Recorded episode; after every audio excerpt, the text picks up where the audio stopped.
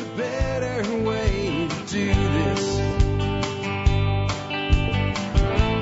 Let me show you a better way. Hi, folks. This is Jack Spierka with another edition of the Survival Podcast. As always, one man's view of the changing world, the changing times, and the things we can all do to live a better life if times get tougher, even if they don't. Today is uh, Wednesday, August thirty-first, two thousand sixteen. This is episode eighteen sixty-one of the Survival Podcast. And uh, this is going to be a good one. We have an interview today. Of course, all Wednesdays are interview shows. Our interview today is with Marcin Jakubowski.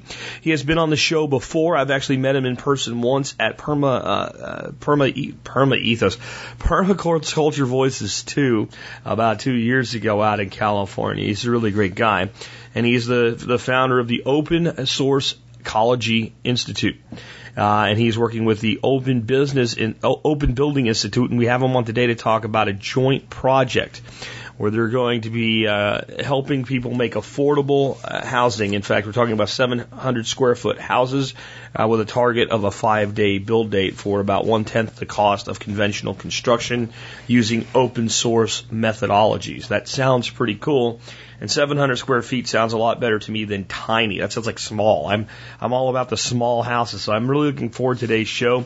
I think it'll be great, and Marcin is really a smart dude. I mean, this is a guy... Uh, with a P H D in fusion physics, who got bored with that and decided to do something for people on this planet. Uh, so he's a good, solid man. With that, before we get into that, let's go ahead and hear from our two sponsors of the day.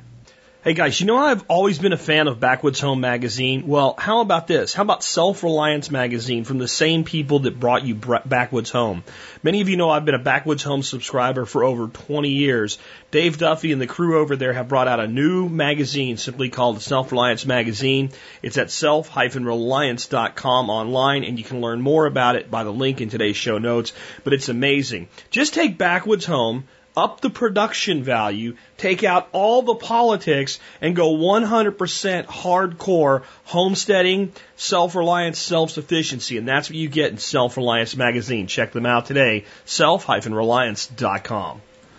You know, Western Botanicals is my personal first choice for everything herbal, from whole raw herbs to preparations and ointments. In fact, two products I use all the time from Western Botanicals are the Deep Heat Ointment and the Turmeric Combo. Western Botanicals is the no-nonsense, no-hype herbal source you can trust. Learn more at western botanicals dot com. Next, let's take a look at the year before, that was the episode before we bring Marcin on, the year being eighteen sixty-one, because the episode is eighteen sixty-one.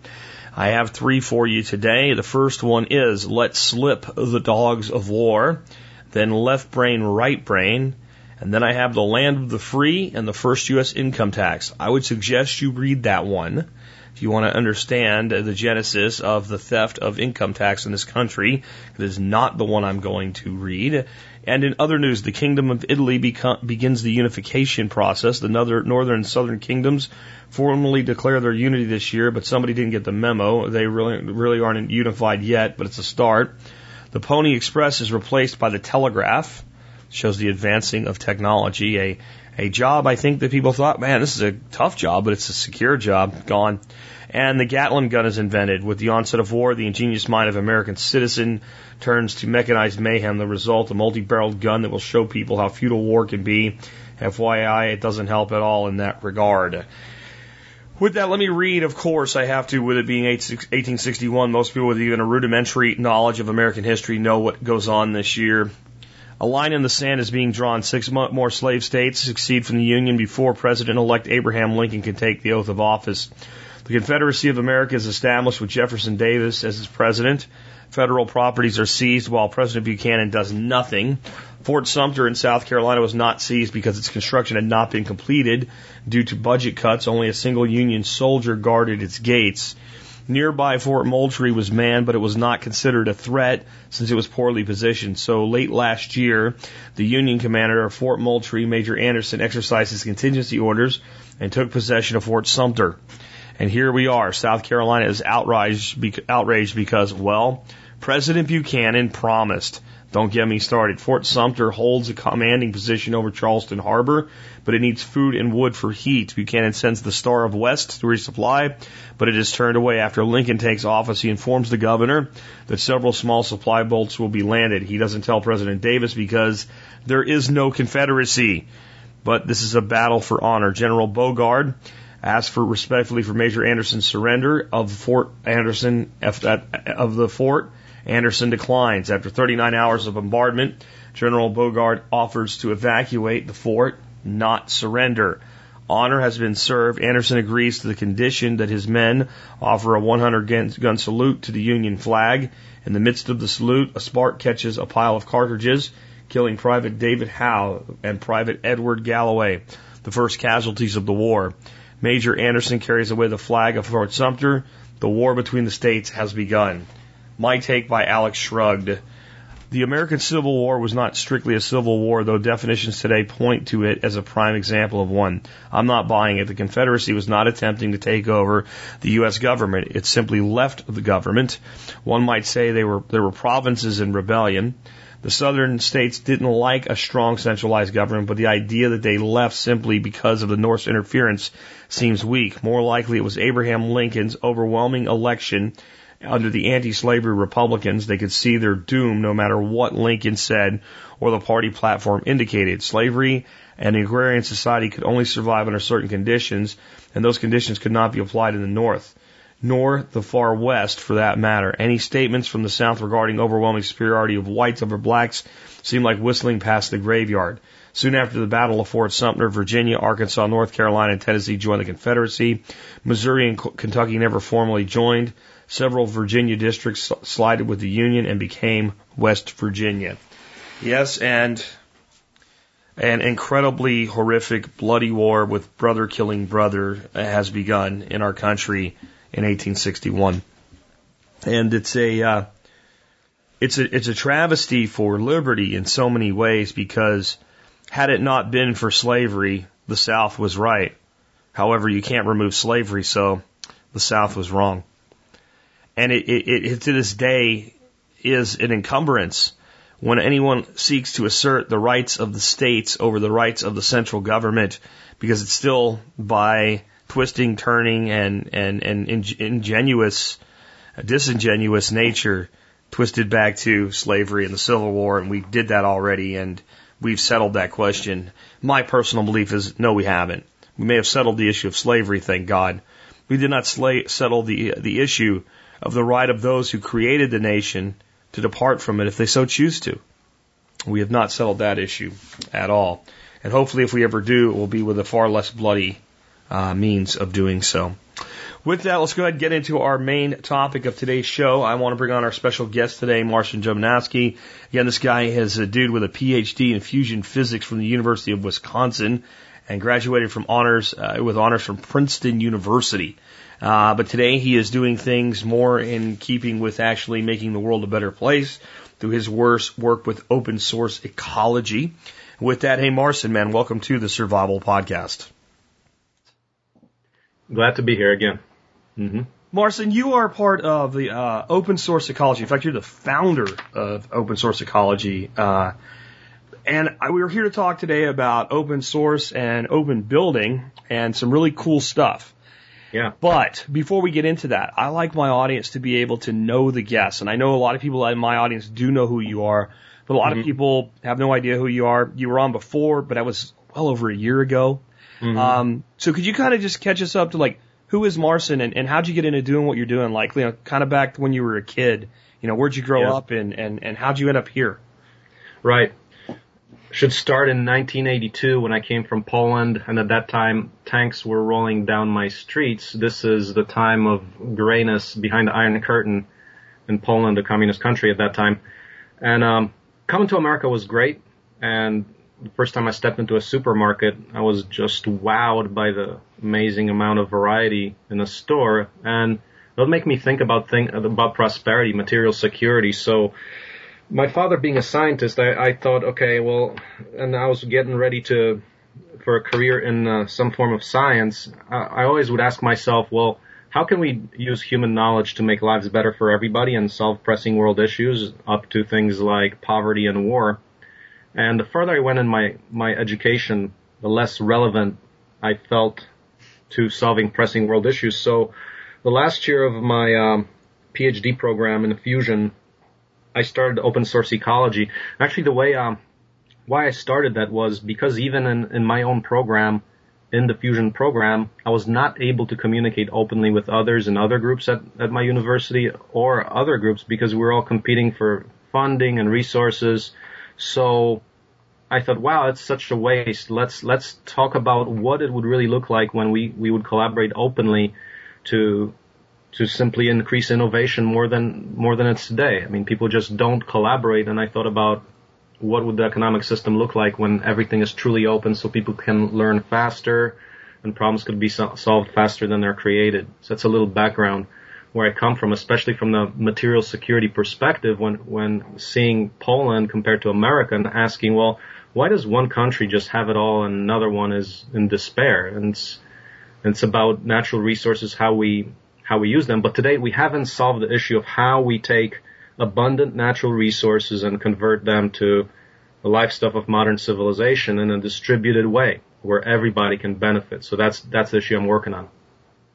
I got you. I mean, I want to just kind of, thinking back when you're talking about the timeline, I was going to uh, grade school and uh, junior high in the uh, in the mid and early eighties, and I remember yeah. there were quite a few people that were coming here from various places, but specifically Poland in that time. And the one thing I can say about the, the kids that I met that came here from Poland is they were tough kids.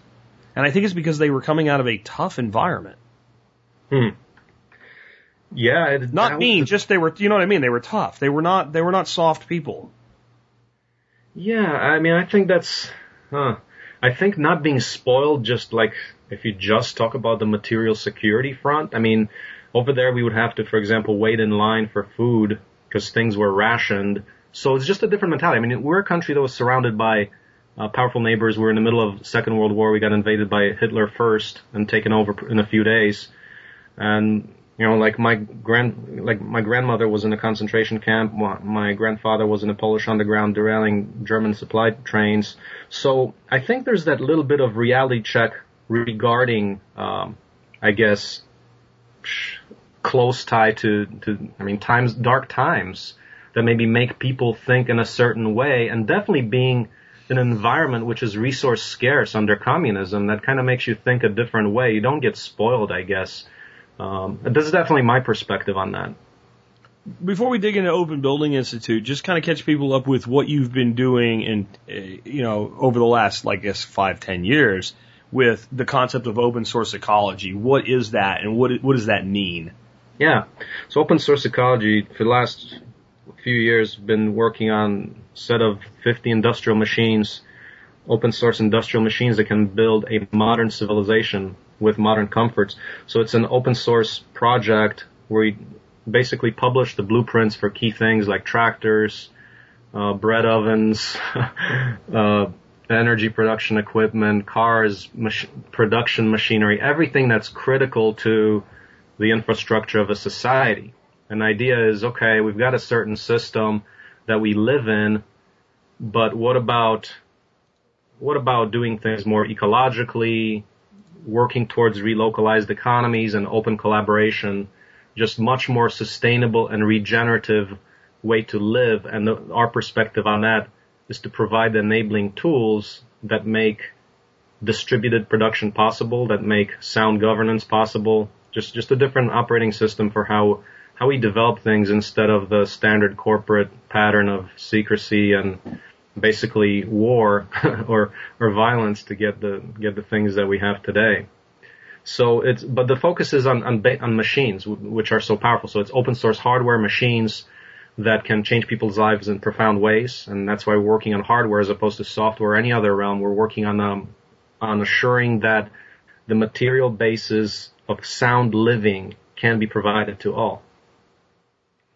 Very cool. Um, so could you could you maybe give an example of just one of these machines that you guys have yeah. worked on and some successes you've had with it? Yeah, like the brick press is the compressed earth block press, which makes block, building block out of earth by compressing it. And that's a machine that we built as the first one because when we moved on to our experimental facility here in Missouri, we needed some housing. And we did some natural building, quickly found out it's backbreaking work, so we needed to industrialize that a little bit, make it more efficient. So that's that's an example of the first machine. There's the brick press, power cube that powers that that's used to move around and and load the the brick press. So very, very fundamental industrial machines. And now you've started working in the world of something you call the Open Building Institute. Yeah. What, what need so, does that address? Yeah. So this is about low-cost, affordable housing for everyone. So making that widely accessible. The idea was that, okay, we build these machines like tractors and brick presses, but not a lot of people even know what, what that's all about. But everybody understands a house. So we decided that, okay, as a great application, something that can really spread through the world, is focus on a housing housing idea such that you can really put the machines into perspective. And in detail, uh, the specific product we're working on is a seven hundred fifty square foot seed eco-home. It's loaded with ecological f- features, costs under twenty-five thousand dollars in materials, and can be built in five days. So kind of work we're doing is optimizing the builds to a large parallel modern-day barn-raising style because of modular design. People can work in parallel on the individual parts and then put them together rapidly. So that's exactly what we're doing for the housing. We found that, wow, it works. It's uh, we can get thirty people or so, and in five days we can have a complete structure. So we got a build of that coming up, just taking our techniques further. What are some of the features of this thing you're calling the seed home? I mean, that sounds yeah. pretty amazing. Yeah, that's an infographic. Uh, you should link to the audience. Things like three thousand watts of solar panels. It's got a biogas digester for for making gas for cooking. It's got a closed-loop water system where you can take either rooftop runoff or surface water and treat it to potable. It's got an attached aquaponic and greenhouse. We've got a thermoelectric generator for nighttime power. It's got a brick floor. Uh, hydronic heating, pellet stove, um, so gray water processing. So basically all the features and super efficiency, like super efficient shower head, super efficient lighting, super efficient fridge that takes eight watts on average. It's basically a conversion of a chest freezer to a fridge. Um, really push an envelope towards, um, we're, we'd like to get a Living Building Challenge certified home, which is the high, highest standard of regenerative construction. Essentially an autonomous house that pretty much can live independently of the utilities. Of course, the utilities, that's one of the options. You can connect to all the utilities you want, or but you really have the option to go fully off-grid if you want to. I've always thought one of the biggest challenges to make off-grid viable in this country is uh, is different, and depending on where you live in the, in the country. Living mm-hmm. off-grid in, let's say, Vermont, it's mm-hmm. actually not that difficult. Living off-grid in Texas with our summers, far more difficult. Have you have you worked with this in any way to think about the whole concept of cooling? Because heating is something that's not that – there's so many ways to create heat, right? But uh, when you're dealing with temperatures, you know, like this summer we had some days we were like one hundred twelve degrees. Yeah. So definitely thought about it, and the first idea is different uh, – well, well – go back to the bricks. So compressed earth block in principle should be able to get you, even without air conditioning in places like Texas, like Adobe construction. So the idea there is to explore if that can be done. So that's that's on a on a map as we right now we're building in Missouri and, and sure. we're put, we're putting in I mean r- right now we don't hardly have any A C in, in this place. I mean, the, the like, for example, when the temperature is outside, like nineties, it could, it's typically about ten to fifteen degrees cooler in a wow. house. So that's one side. It's it's about passive passive solar design that can get you a long way there. And that's actually with a recent collaboration that we're, we actually started working with, with Jim Halleck, who's one of the lead builders in of, of brick, compressed earth block in the States. We're looking at exactly that. How do you do a hot temperature house and how do you do a cold temperature house that's based on the compressed earth block? So that's in development. We don't have firm answers on it right now, but definitely the, the material that you start with itself plays a huge, huge issue on that. And then if you have, I mean, if you have to go uh, into the high heat areas like Texas, I mean, still, if you got solar power, like, like in, with the cost of P V panels today, you can get your cooling needs that way. I mean, solar right now is like fifty cents a watt under that, which is, I mean, most people don't recognize, but that's ridiculously cheap these days, like fifteen hundred dollars for three thousand watts. That's, that's amazing. So, so I mean, you, if you use something like Earth Block, you've already got an advantage. Then you add, yeah. you can do some cooling because you don't need anywhere near as much cooling because we're talking about a smaller structure, I believe seven hundred square feet. And you've got this incredible insulative value of Mother Earth. Right. That's exactly right. Mm-hmm. Very cool. So how are you achieving a, a cost? I mean, they're, I think the median right now uh, home in America is like two hundred eighty thousand dollars or something like that. So you're looking yeah. at like a tenth or less of the cost, right? Exactly. So how do you do that? Here's the model. So our goal is to, so, so one side is labor, one side is the materials and technology. So let's talk about the labor first. We figured out the swarming build model where we invite people for a, a workshop and people actually pay us for that workshop as immer- immersion training. We, we kind of figured that out and we're trying to see if that can scale. We think it can because there's just a lot of interest on that. But the idea would be we get a client, they pay us for the materials, and then we, we act as facilitators and organize the large build team working in parallel. So this is because the design is, is completely modular. It's designed so a large team can work on it in parallel, even on the utilities and all of that, so that we would charge a client about ten K or so, and we have to figure out what, what actually uh, makes sense and is sustainable. So the idea is around twenty-five K in materials and then ten K for a build service fee, assuming that you've knocked all the waste out of there, like assuming we've got full engineering and, and technical documentation that you can just pass pass that through the building codes at minimal or zero cost, yeah. whatever whatever's the minimum. So we're just just leaning out the whole process to make it super efficient. Okay, now now let's talk about the materials. Okay, we talked about things like P V at fifty cents a watt if you install it yourself in this build process.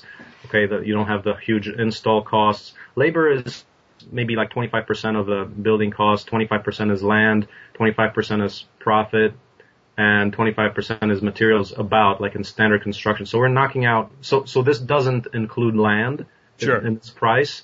But if well, you talk build, about those neither things, does the build labor. Price of any house, right? Like when you see, like uh, a custom builder says, we build this house for two hundred fifty thousand dollars, that assumes you have a place for it to go. Right. Yeah. Okay. That's right. Um, okay. But as far as the costs on, um, on the technology, the secret sauce there is open source. Cause, you know, get, great example, a hydronic wood fired stove or pellet stove. The minimum cost for them, we've, we've got one in here. We've got a hydronic stove right now that heats our subfloor hydronics as well as the ponds in the aquaponic greenhouse. And that's five K right there. Wow. Okay, well, we just designed something that, that can be built for five hundred dollars in materials. So just ridiculous price decrease. If you open source, provide the open design, the metal in that stove only costs you so much. Gotcha. Right? So, So you get the drastic cost reduction because the design is open source. You're not paying for expensive experts to install it or design it for you. Well, and like, so I, I'm a numbers guy. So as soon as I hear you throw something out like thirty people, five days, I think, a, mm-hmm. you know, an eight hour workday, uh, twelve hundred man hours, twenty yeah. bucks an hour, twenty-four thousand dollars in labor if you were paying for it. And, and you're, the labor you're using are people that have never done it before. So right. even if you had to develop this to the point where you had manpower you were paying for, it, it, mm-hmm. I, 'cause I've been part of these, uh, like, uh, like, like I just call them like uh, squad sourcing, where you you bring together a squad of people and teach them as they go.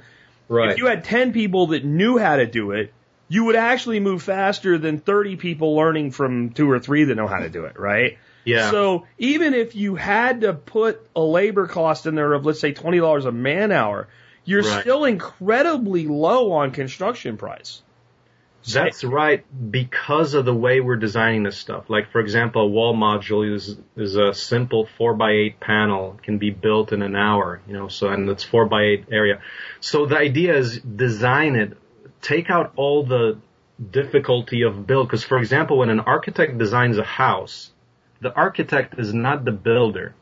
And yeah. therefore, there's a disconnect between how easy they're going to make it to build. So because they don't care, right? So here we care about how long it b- takes to build because we're building it. So we design it for the absolute. We design for build in the design process. So it's yeah, a more I understand that. We're doing yeah. a really simple um, greenhouse as part of an aquaponic system. And right. this is the first time I've ever designed something that I'm not building. I'm very lucky. I've got two great friends. They're going to come build mm-hmm. it for me. And I'm, I'm, str- I was struggling right before I called you for the interview today. I've got my, my sketch pad out and I'm designing, and this is a very simple build. Right.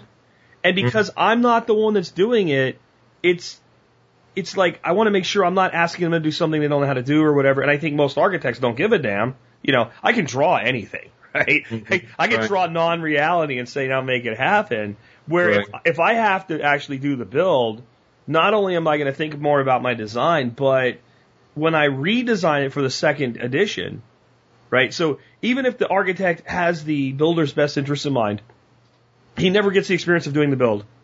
He never gets the frustrations of the problems, so he doesn't fix those. Right. And a lot of times that ends up with, you know, builders taking shortcuts if they can hide them from the inspector or whatever, and then there's all kinds yeah. of issues there. Yeah. The way we operate here is we're lifestyle investors. I mean, I'm actually living right now. I'm, I'm living in a house that's a brick brick building right now. We live it, we experience the problems and get frustrated with that and say, okay, this is not acceptable, we're going to fix it for the next time, and we're, we take that responsibility to to get there, and down to the machines that are used to build it, like the brick press. Hey, that's our own design. We're we having a brick press build workshop coming up next month, and there's this number of redesigns we're making for that from the things we found out that were that found we found we could do better, things like that. That's awesome. And I, you know, that's, that's another disconnect. So like you're getting a very holistic process here because mm-hmm. let's say I designed a house, and let's say that brick, you know, earth, uh, earth material brick presses were something that ten different companies made, right? And ten yeah. different ways that they made it. And you are the builder and I'm the architect. And I said, here, this is how you lay these bricks out. And you say, well, there's a problem with the brick press. Do I care?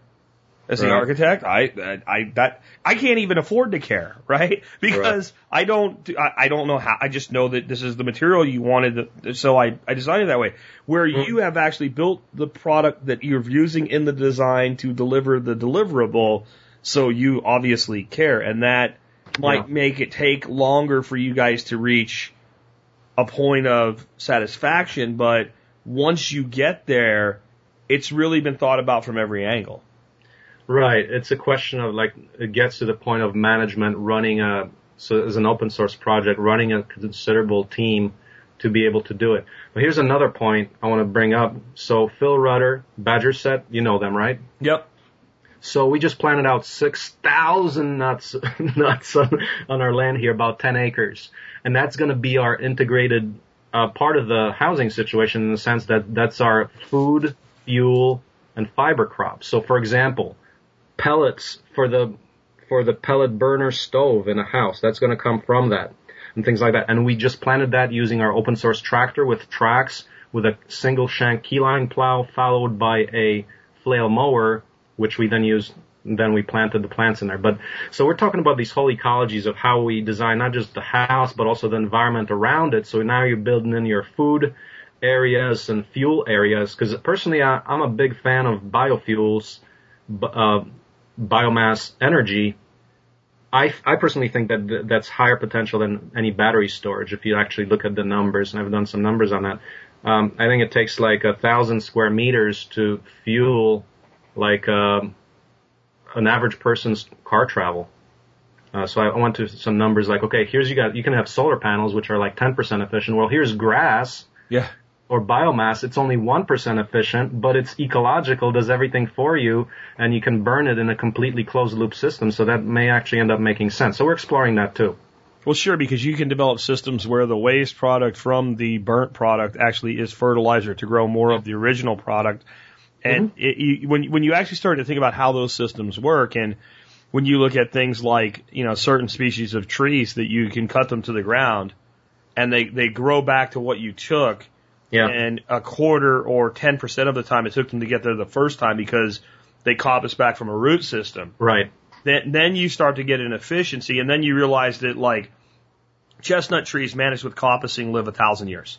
Yeah. Right? Where they don't live a thousand years if you just let them grow. So you actually extend the life of some of these biomass crops by, oh, okay. by harvesting them. Right? So there's, there's certain, like with commercial hazelnut, for instance, um, yeah. Usually it's a, like a seven-year rotation where like there's a, a seventh of the crop taken to the ground every seven years. Mm-hmm.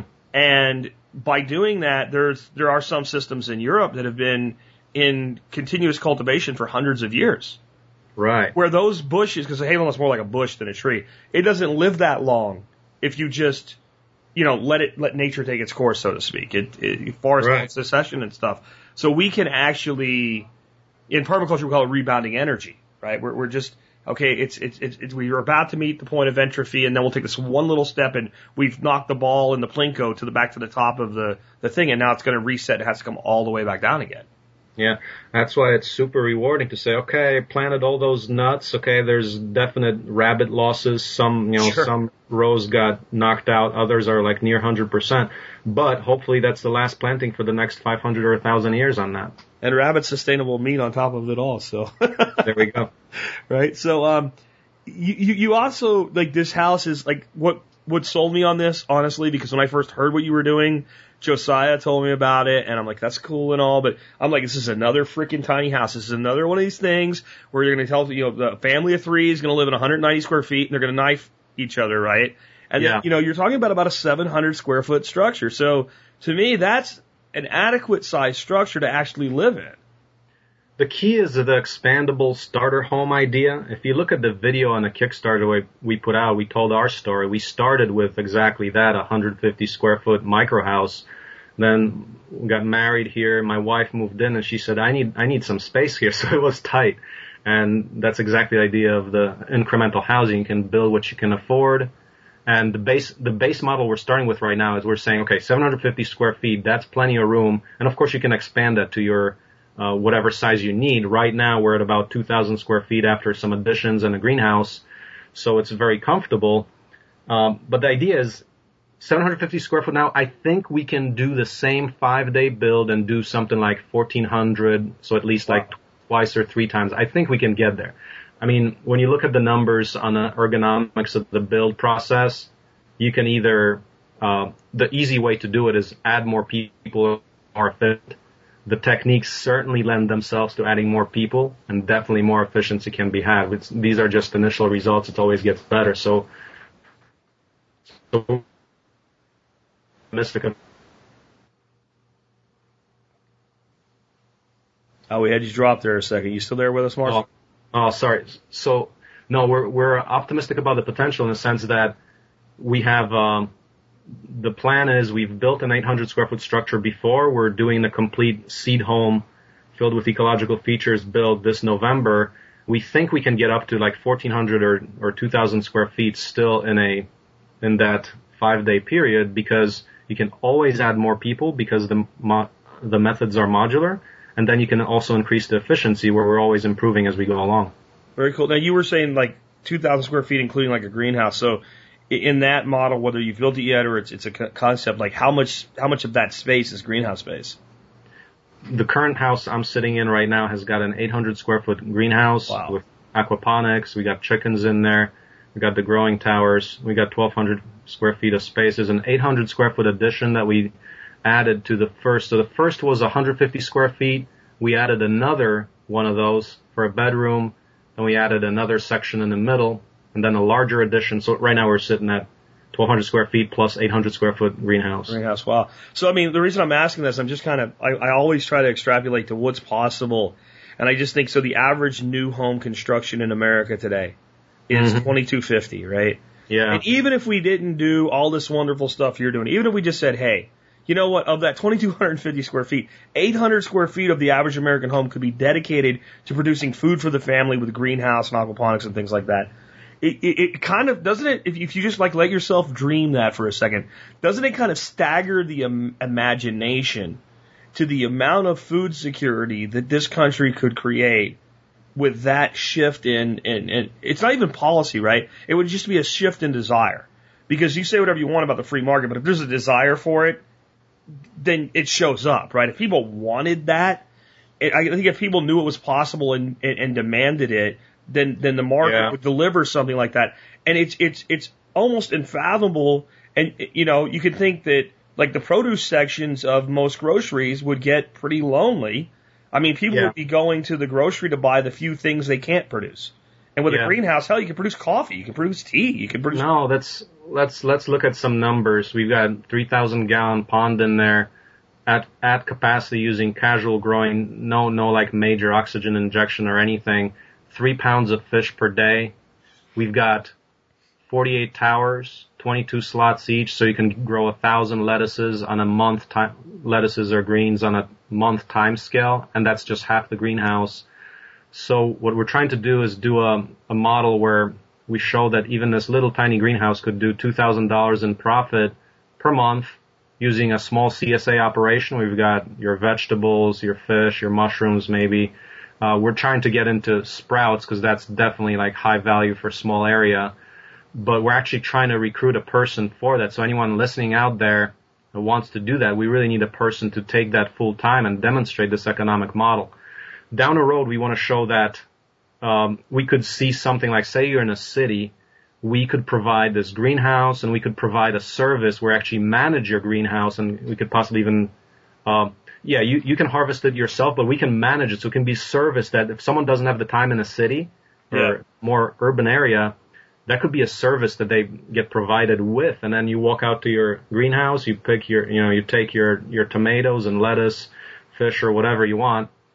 Uh, I think that can definitely become a, an economic model. That's what we're working for, about all these social production models, which just radically re- relocalize how things happen. But yeah, as far as the area required, no, I mean, any single house could go a very long way to, to its security. The limit there is, okay, what are you feeding your fish? Or like, how, how are you, what are the inputs to that greenhouse? So you'd Correct. have some, like the eight hundred square foot, if you've got the fish in there, our last challenge there is how do you feed the fish if you're going to fertilize it all off its own nutrition and all that. Uh, so things like growing worms or or possibly even mushrooms. We haven't figured that part yet, but we'd like to see this thing as a closed-loop system so you don't have to buy that fish food. Black soldier fly, I mean. Uh, yeah. So like here, so, like some of the stuff we're doing here with the aquatic systems we have, and we're going to try to integrate them into this new aquaponic system is, for instance, we are putting in our aquaponic system, several of the beds will be uh, wicking beds. And mm-hmm. one of them will, we run quail in an aviary, and the the aquaponics mm-hmm. heart will be in the greenhouse we're building, but the grow beds are actually not in the greenhouse; they're in the quail aviary. So there's a an interchange there. Well, one so of those wicking beds will grow. You were talking about uh, sprouts and and and microgreens. Will grow uh, sunflower microgreens for the quail, which it's a high end product, but it's actually really cheap to produce. And if you're not worried about presentation to a restaurant chef, and you're just mm-hmm. whack and on the ground, there's a there's a feed product for the quail uh, right there. And another thing we grow in all of our aquatic systems here is we grow duckweed, which is like yeah. thirty percent protein.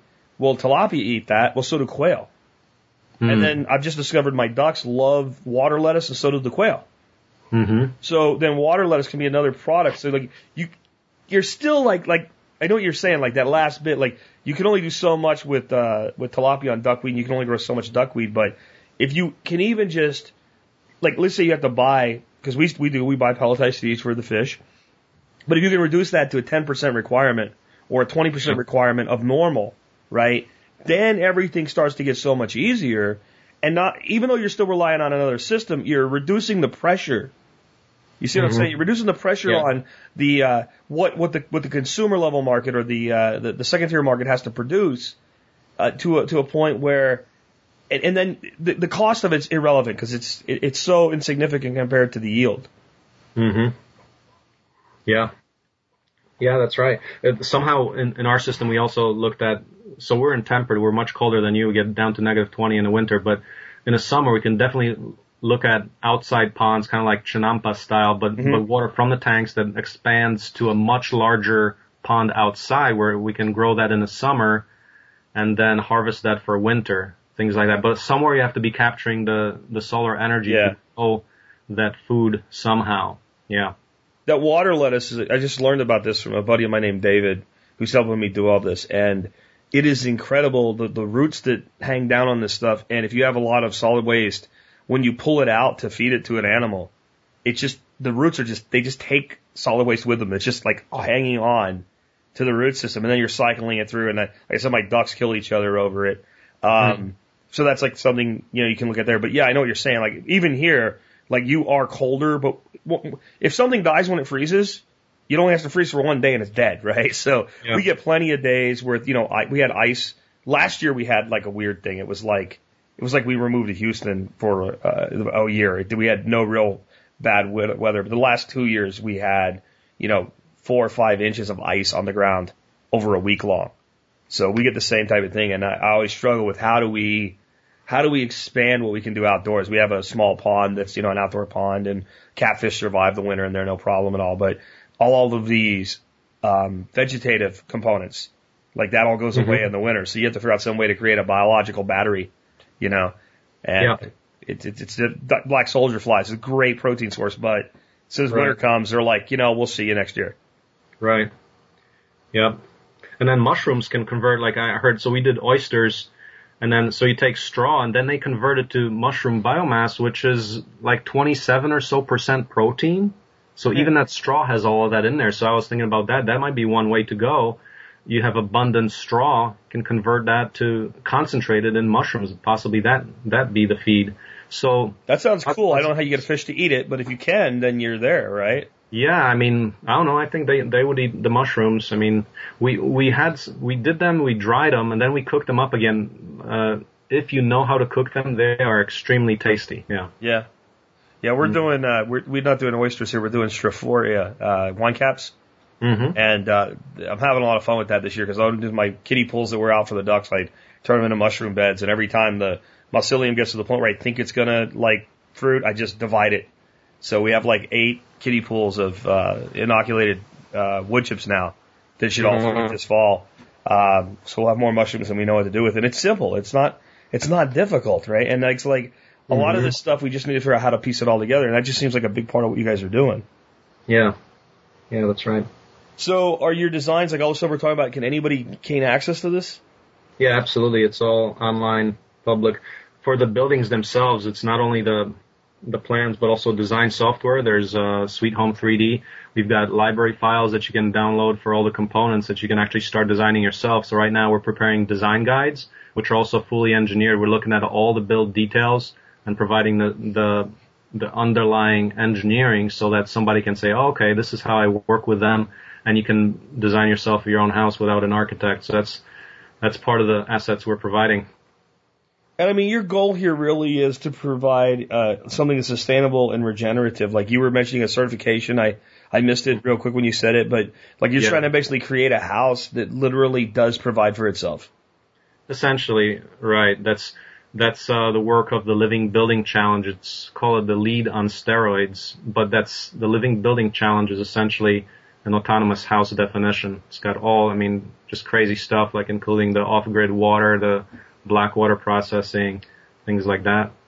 Well, and what I kind of like about what you're doing is, you know, it's it, it's compressed brick and all, but when you look at it, like when I look at some of your videos and pictures, it looks like a house, right? It doesn't yeah. look like it doesn't look like an Earthship or something where right.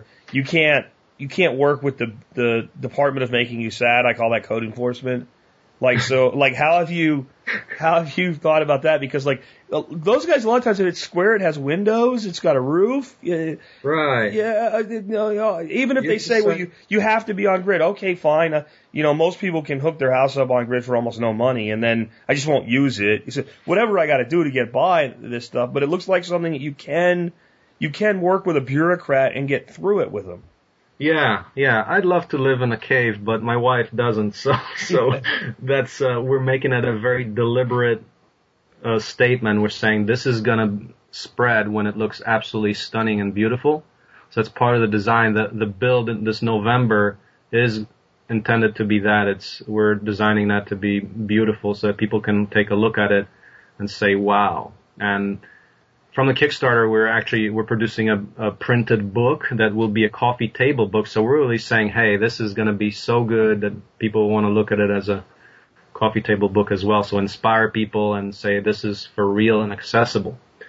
And then, that, then it goes to other areas. Like I, what I see is that in the future economy, when people get more capable to do a lot more things themselves, you got the food production there, then think about your garage. It's got your your C N C torch table, a C N C machine, an industrial robot, and you can produce just about anything in your own garage, from your cars to your tractors and engines. I think that's going to be a reality pretty soon. I think that's forthcoming. Uh, people just don't know about that. Yeah, I mean, all the stuff exists. It's just a, a cost issue, and, and we've learned, you know, like I said, there's a lot of things we can say negative about consumer-driven economies and, and, and uh, some of the things going on in the modern world, but when technology is in demand, efficiencies of scale eventually take the cost of these things and drive them down. So I'm sure you've seen the, the, the garden bot thing. Or they call it farm. Sure. I, I call it garden bot because it's I don't see it the scale as a farm yet, right? right. Um, but it's basically a, a C N C machine. Right. And, and with, with three D printed attachments. Right. And so, like, are you guys thinking, you know, like you mentioned the C N C thing in the in the in the garage or whatever, but you know, three D printing being part of like the the ecosystem of these houses? Absolutely, it already is. So so if you if you see the the documentation on the Open Building Institute, go to how it works. Part of it is an open source materials production facility where we can produce lumber, compressed earth block, concrete by burning lime, get a load of that, charcoal for things like filters, open source paint and insulation, and glazing. Okay, how do you do glazing? How about you take some old scrap C Ds, grind them, turn them into filament, and three D print multi-wall um, polycarbonate glazing. That's why we're currently we're building the the scalable three D printer to do exactly that. There's got to be about a gazillion C Ds and D V Ds that just are not needed anymore. Yeah, right? So we got to do something with them. Yeah. So think about, yeah, recycling. So now you're talking about recycling scrap and turning that into virgin products and high quality, high performance products, because we've got the industrial materials and then the distributed production capacity like the three D printers.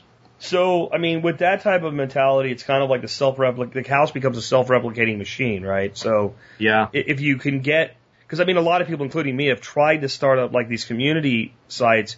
But if you can get one built, you can use one to build two, and you can use two to build four, you can kind of automate a community development plan. Absolutely. I mean, that's that's the idea here as far as the digital fabrication is concerned. With a C N C torch table, you essentially put some steel on the table, you make all the parts for the, the brick press, et cetera. So that's really pushing the limits. You, you mentioned about uh, the industrial efficiency, but the other argument would be against that, that there's the dysfunctionality of scale. And sure, we, we're showing that, um, for example, the brick press, we build that in a single day. And that's that's coming up September twenty-third for anyone who wants to see that. But using digitally cut files, we just do a bunch of welding, and a large team in parallel gets on a bunch of welders and grinders and does it. But the thing is, nobody in the world does that that fast, because typically production lines are set up to be linear. Um, but if you design it for this rapid parallel build by modularity, you change the game completely. So we can make a claim that we our in efficiencies are even better than gotcha. um, the large-scale industri- industrial. Well, if you think about rolling out a community, right, so once we have a brick press, we probably don't need, maybe we need two if we're going to really go fast, but we don't need, we don't need one for every house. So right. Once it's done building one house, I, I don't right. really need it again unless I decide I want to ex- extend my house so we can go build another house. Exactly. Since I can build it quickly with an automated machine, not all I've got in it is the metal. I, I, I'm not so like I'm not financially and emotionally attached to it. If the guy building a house next to me wants to use it, go ahead. Because the way I really feel about it is, if I really need another one, I can make another one. Yeah, and let's look at the numbers: five thousand bricks per eight-hour day, enough for a small house. So uh, myself, I uh, with one single person, one time I pressed twelve hundred bricks in an eight-hour period. That was just an experiment to see how much I can use the tractor to load it, then stack this on pallets. I did twelve hundred in a day. That was very hard. Yeah. But a team of a few people, like four people, you readily do replicably the five thousand bricks. One person on a tractor loading the machine, a couple of people stacking the bricks on pallets. That's that's what it takes. And right now we're trying to do the same. So that's just for uh, raw compressed earth. Our next step right now is to do the same for stabilized block. So a nice soil conditioner, soil mixer that mixes your lime with that so you can press stabilized block. That's our next step. We haven't done that. You need, like, if you want to get really high quality block that's also water resistant and say twelve hundred, fifteen hundred P S I, uh, you want to stabilize that. And that's, that's our next step. So we're looking at actually selling that as a product so people can start building. Uh, in the house itself right now, we're, we're doing a C E B floor. We're going to do a couple of walls, and the rest will be the modular carpentry, the, the modular panels. But um, production, it's it's you. All it takes you is a couple of days, few days of use, and you can pass it on to your neighbors. Because I guess that's something people should think about. Like, I think when people hear you talk about compressed brick from dirt, right, and earth, they they think of, like, I don't know, like a sod home from like the pioneer days or something. These these homes yeah. basically have a, like a wooden shell. It's a it's a component of the house. It's not the ha- like it's not faced in dirt. You don't have a dirt house. Uh, so different ways to do it. We did, um, some of the structures here, like our workshop, it's, it's got the brick face, nothing on it. It's just okay. got overhangs to protect it from water. Uh, in the recent houses, we typically put, uh, wood, just wood siding on it to protect it from the elements.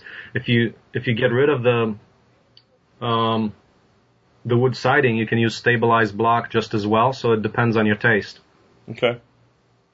So are you, look, I'm looking at you. I haven't had a chance to look at the video that's on the, the main page of the site yet, but I'm seeing the little house being going up next to the other little house and a bunch of pallets. Are you basically building siding out of those pallets? No, no, that was that was just to stand on. For, okay, okay. Going up to the higher course. That looks like pretty pretty nice siding. Yeah, no, that's just uh, commercial siding, but we want to you know, get out the sawmill here and start using that. We haven't. Haven't really used the sawmill for production yet, but we want to do that within the next year. It's part of the open source materials production. So thinking about all the materials instead of going to your uh, Home Depot or whatever, you can make it in local communities. Mm-hmm. Very cool. So I got a bunch of links here uh, that you sent me through Skype while we're talking. I'll make sure those are all in the show notes. But do you want to tell people how they can learn more about you, support your work, and, and get involved? Definitely. open building institute dot org. You can look at our main site. There's a Facebook page for Open Building Institute and Open Source Ecology. That that uh, that's where we post most recent announcements. As far as you want to get your hands dirty, um, that's workshops. We offer them. That's how we support ourselves. We basically host workshops and build products during those workshops as our revenue model. But the first one coming up is the compressed earth block, a single day build, September twenty-third. Where this, so you basically get to experience the extreme manufacturing techniques that we use. Second day, we'll be doing some sample brick pressing and, and testing the machine.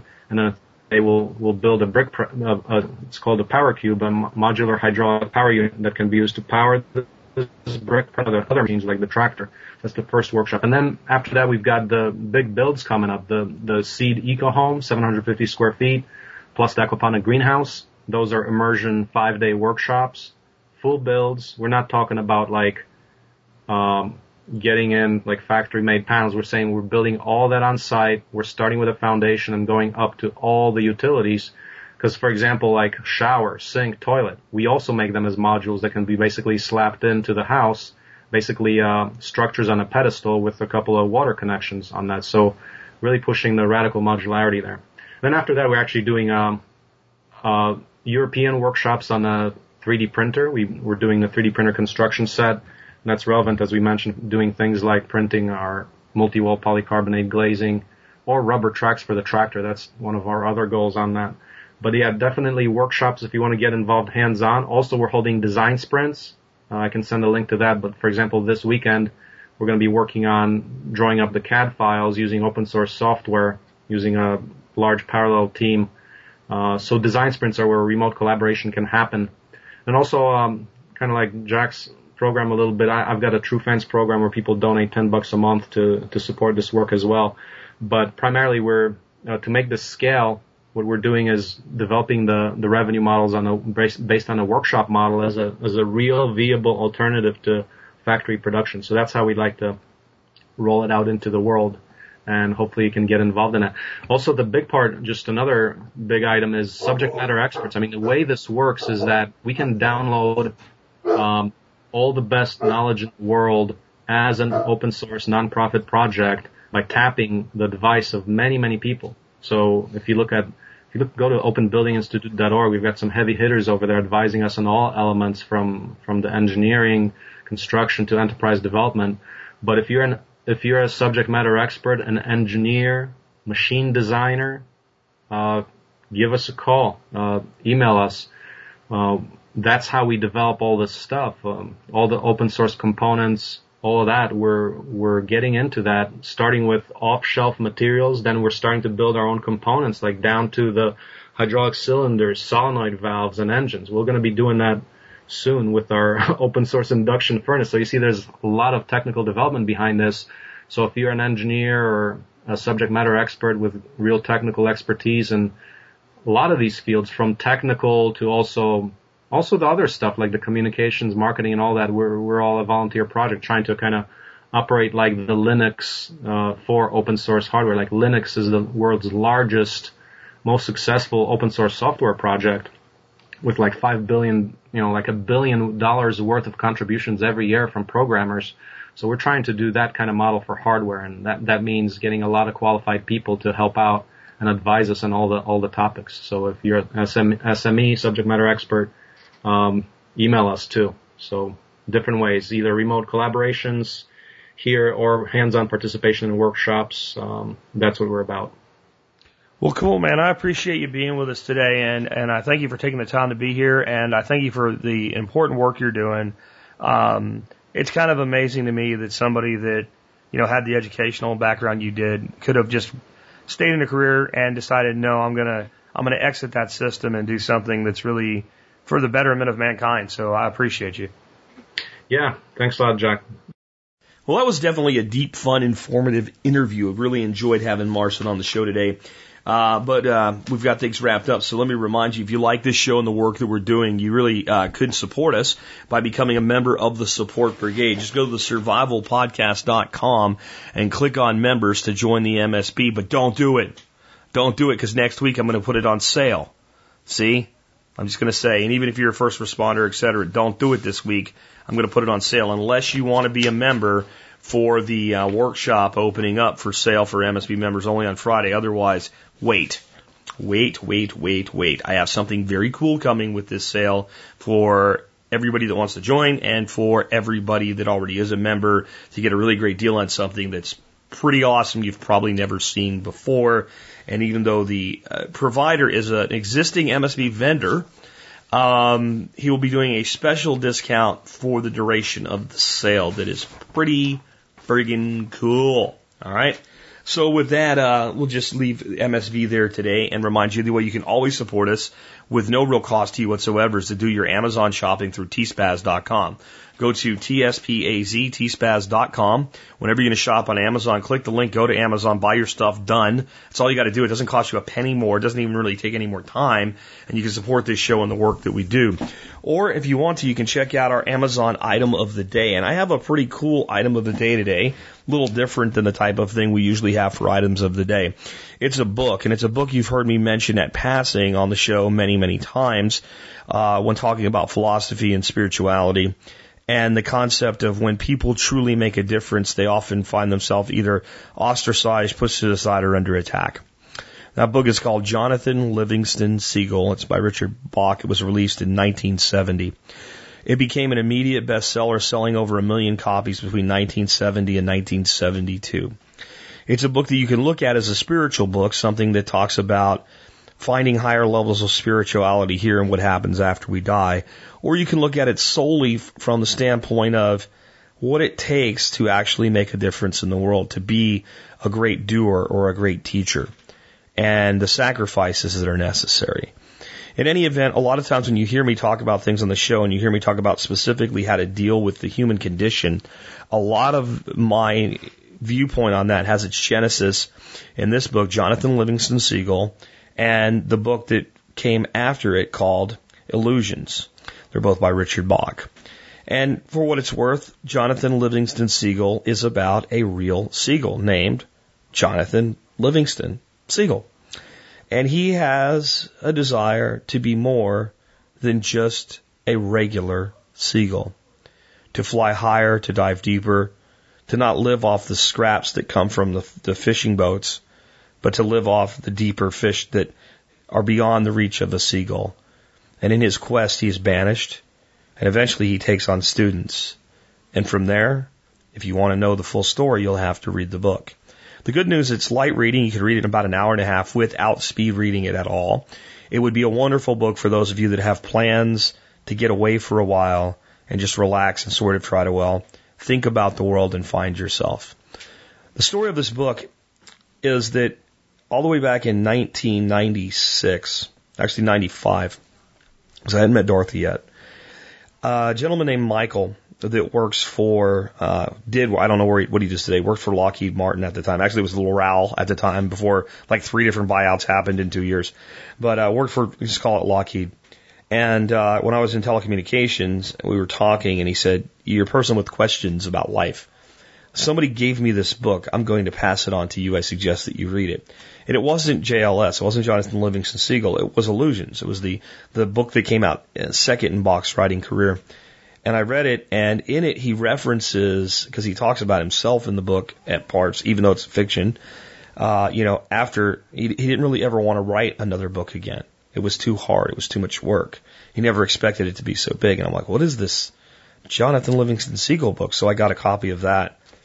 And I would tell you that if you've never read the work of Richard Bach, read the one about the seagull first, then read Illusions. And you can bet that we, Illusions will at some point be featured as a T S P item of the day. If you want to go ahead and get them both now, just make sure you go through the T S P A S link if you want to support the show. It's an inexpensive book. I will point out the Kindle edition, unlike most of the time, is actually more expensive, probably because it's such an old book uh, that had to be reformatted for Kindle purposes.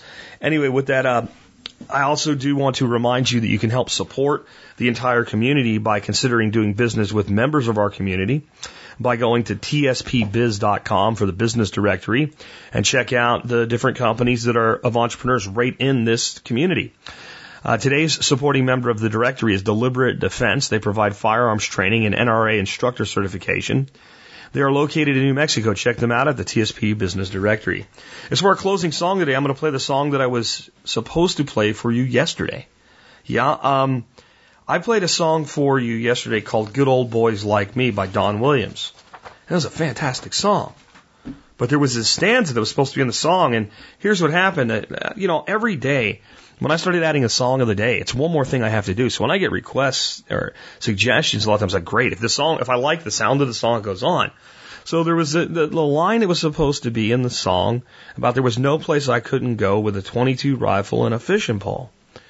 And uh, I, I really didn't listen to the song other than I clicked the link that the guy sent me and got to Good Old Boys Like Me and just heard, you know, the, the soft winds through the, the live oak trees and all. It just sounded like such an awesome song. And, you know, what are we supposed to do? Good old boys like, like me. And it, it all made sense and it, it sounded right. So yesterday I actually listened to this song in, in my car when I went out to get some materials. And, uh, the, the stanza just never showed up. Just wasn't there. And I get an email today from the, uh, the guy that, that sent me the original one and said, well, that's the problem. I, gave you the right information, but it sent you the wrong link to another Don Williams song. The uh, the actual song is called Lord Have Mercy on a Country Boy. And, uh, you know, whenever I hear that title, I always think of uh, John Denver. You know, Thank God I'm a Country Boy. It's a totally different song. And I realized when I when I heard this song, I had heard this song before, and I just had forgotten the the lyrics in it and how, how true to my childhood and probably the childhood of many of you guys uh, out there that it was, uh, roaming the fields and now live in the city, and none of this really works for me. Uh, those two songs have very similar themes, and I'm grateful that, uh, that I think it was Matt uh, sent this, made the mistake of sending me the wrong link, because that song I played yesterday by Don Williams I'd never heard before, and it's a, just a beautiful song. But today I'll play you the proper one, Lord Have Mercy on a Country Boy, because sometimes it's hard to fit in. With that, this has been Jack Spierko with another edition of the Survival Podcast, helping you figure out how to live that better life if times get tough or even if they don't.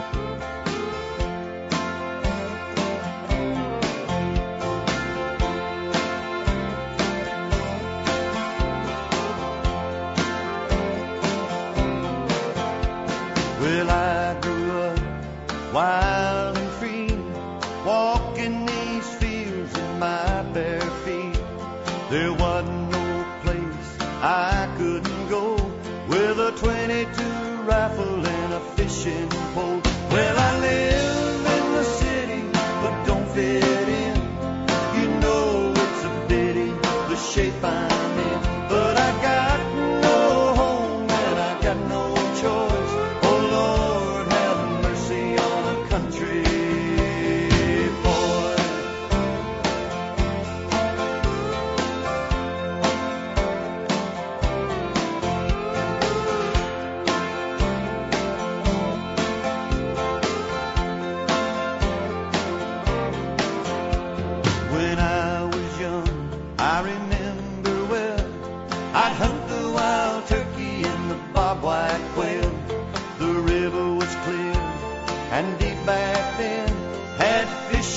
lines tied to the willow limb. But I live in the city, but don't fit in.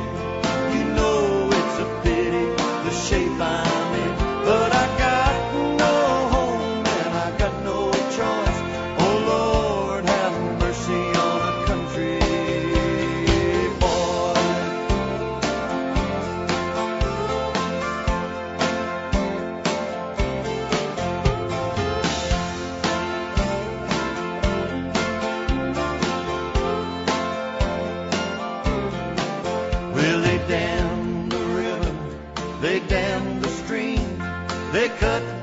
cypress and the sweet gum trees. There's a laundromat and a barber shop, and now the whole